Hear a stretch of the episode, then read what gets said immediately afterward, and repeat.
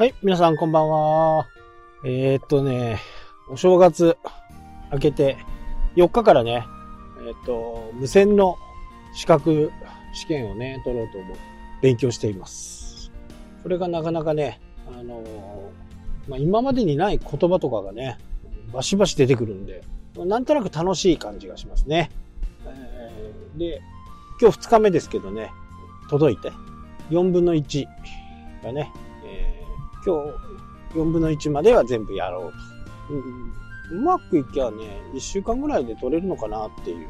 感じですかね。で、試験もそんなに難しくないんですよ。過去問がほぼ出るという形の試験なんで、まあ、ちゃんとやっとけば、過去問をね、とにかく過去問をやるというね。まあ、どんな国家資格でもね、大体その傾向変わらないですから、まあ、やっぱり今まで一番めんどくさかったのが、宅建士ですかね。あれはね、結構時間もかかるしね。まあ、それを頭に入れて、えー、次はね、一級船舶をね、取りに行きます。これも、今現在2級を持ってるんでね、実技試験とか全然なくて、学科だけ、学科だけの試験があると。これが、まあ、再来週ぐらいから入ってくるんで、ちょっとね、スケジューリングが、勉強のね、スケジューリングが、今、こう、今やってるやつと、一級を並行してやるのはどうなのかなとかね、いろいろ思ってるんで、まあそう長くはね、覚えてられないと思うんで、ま過去問の状況が良ければね、アプリであるんですよ、アプリで。なんか変な長い広告を見せられるんですけど、それを見てね、過去5年ぐらいの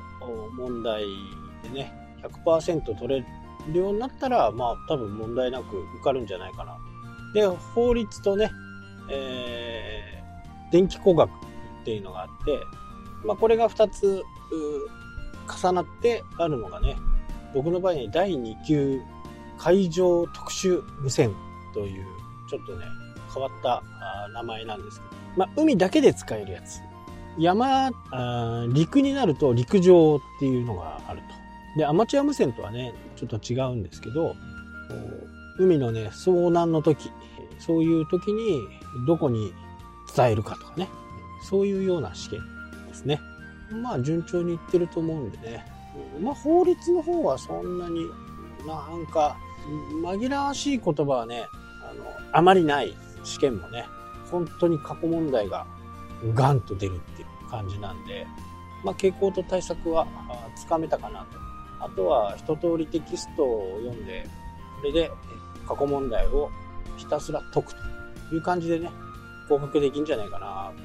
これは多分大丈夫。一級もね、あの、一級の小型船舶第一級。これもさほど難しいものではなくて、過去問題をしっかり、えー解けるようになればね、大体、どの試験も60%ぐらい、うん正解してればね、合格すると。まあ40%も間違えていいと。ということにもなりますからね。まあ、ちょっとね、あのーこう言い方っていうのがね、適切ではないかもしれないですけど、やっぱりなんか知識があるの、あれば、いろんなところで使える。まあ今回ね、大きな、まだまだあの、下敷きになっている人がいる言われてますけど、まあこれもね、あの、やっぱりね、なんか音を出すっていうね、自分が動けなくなった時にでも、手が動いたり、足が動いたりするんであればね、なんかありましたよね、映画でね。522だっけ ?523 だか52。まあ消防の、ね、救助してもらうためのものですけどね。ああいったものもね、やっぱり見と、見といた方がいいですね。プライムビデオとか、いろいろ今ビデオはただな、ただというか、あ安くね、見れる形になってるんで、ああいうものはやっぱり多く見て、で、自分がもしね、そういう風な事故に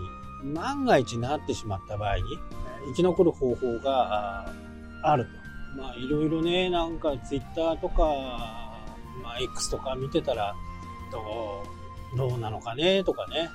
やっぱり思いたくなりますよね。まあ、例えば外国にはね、何十億円、まあ、兆と何兆円という寄付をしているのに、なんで日本人がね、そうなった時に40億ぐらいなんだと。でもね、これは、もうはっきり言っちゃうと、底辺の人の考え方なんですよ。ね。もう今までずっとやってきて、そうやって海外からも支持された日本があるわけですよね。まあ40億が正しいかどうかっていうのは、ちょっとね、えー、判断しかねることにはなりますけど、やっぱああいう報道を見ててもね、なんかこの国おかしくなっちゃってるなみたいな感じがします。これはやっぱりこのソーシャルメディアの発展とともにね、やっぱおかしくなってるなと。まあもちろんね、あの、被害に遭われた方はね、大変だと思います。ただね、あの、本当に冷たい言い方ですよ。本当に冷たい言い方ですけど、それまでの対策がやっぱり整ってないっていうことですよね。これはもう、あの、石川沖、ね、輪島とか、あの辺では、もう、すごく大きな地震が来てたんですよね。5弱のが、毎年5弱、5強、このぐらいが来ていた。で、これに対して、やっぱりね、何らかの措置を取る。耐震性を高めるとかね。まあそういうようなことをね、えー、僕だったらしてたかな。そこに住みたいんだったらね。で、もしね、あのー、もしですよ。もし、私が市長とかね、知事とかであればね、そういう災害が多いところ、まあ、こういったところに住んでる方にはしっかり告知をして、それで移動するための補助金をつけるとかね。まあそこに住みたいっていうのはね、よくわかるんですけど、でもやっぱり災害の多いところっていうのはハザードマップを見たりするとね、よくわかるわけですよ。ここは危ない地域ですよと。でそれが頭にやっぱり入っているかいないか。まあ今回の地震はもうほぼ直下型と言っていいぐらいね、内陸でも起こり、沖合でも起こってるんで、予測はできなかったんですけど、これ倒壊するっていうのは、やっぱり問題ですよね。多分耐震補強100万円ぐらいですかね、一般住宅であれば。まあ、梁とかね、柱、これを鉄骨入れたりすることで、避けれた部分はあるのかなというふうにね、思います。だから、そういうふうな立場にもしなったらね、積極的に、えー、移動してくださいとこのタイミングでね、えー、言うのはちょっとまずいかもしれないですけど、落ち着いて、落ち着いた頃にね、大害虫を用意するというふうなことでね、そこにもう二度とね、悲しいことが起きないように、まあそこは市とか、あね、県が買い取るという形で、引っ越しをしてもらうと。その費用のね、大半は、国が出すと。国や県や市がね、出すと。結局、またこういう災害が起こるわけですよ。何十年か後にね。まあ、石川県の場合ね、本当に毎年大きな地震があったんで、この辺はね、あの、まあ、予知はできないですけど、いつ来てもおかしくないなというふうには思わなきゃダメなんですね。はい、というわけでね、今日はこの辺で終わりたいと思います。それではまた。したっけ？